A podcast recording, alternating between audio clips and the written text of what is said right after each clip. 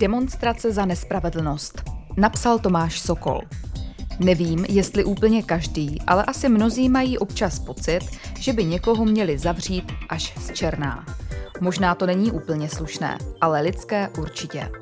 Demonstrace takového přání před soudem, kde zrovna mají soudit někoho, komu by dav z černání přál, je ale něco hodně jiného.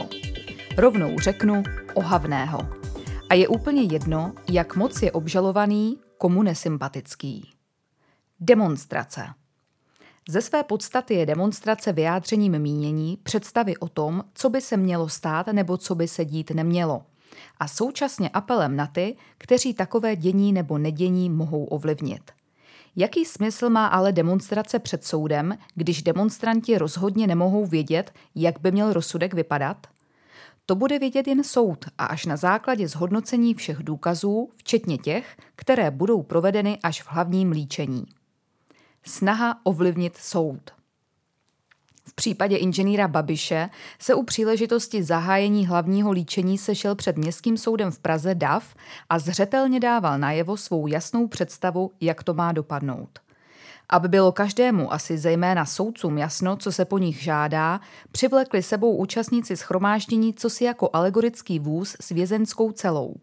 Přitom každý ví, že o vině nebo nevině má rozhodovat nezávislý soud a ne ti, co se schromáždili před soudní budovou. Demonstrace za uznání viny tedy nemá žádný jiný smysl, než jako pokus ovlivnit rozsudek.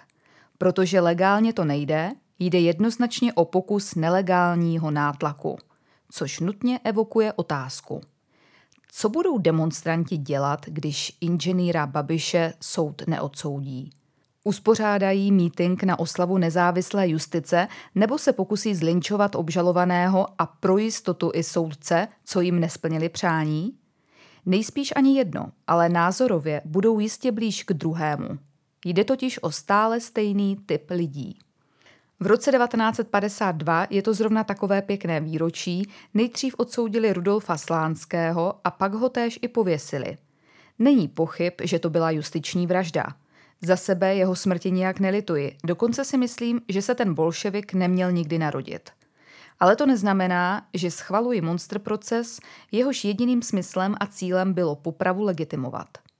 Tehdy se také podobná veřejnost vyjadřovala k tomu, jak by měl soud rozhodnout – Pravda v dost větším měřítku, většinově, organizovaně a mnohem jednoznačněji. Psům psí smrt bylo jedno z hlavních hesel tehdejší kampaně. Závěr.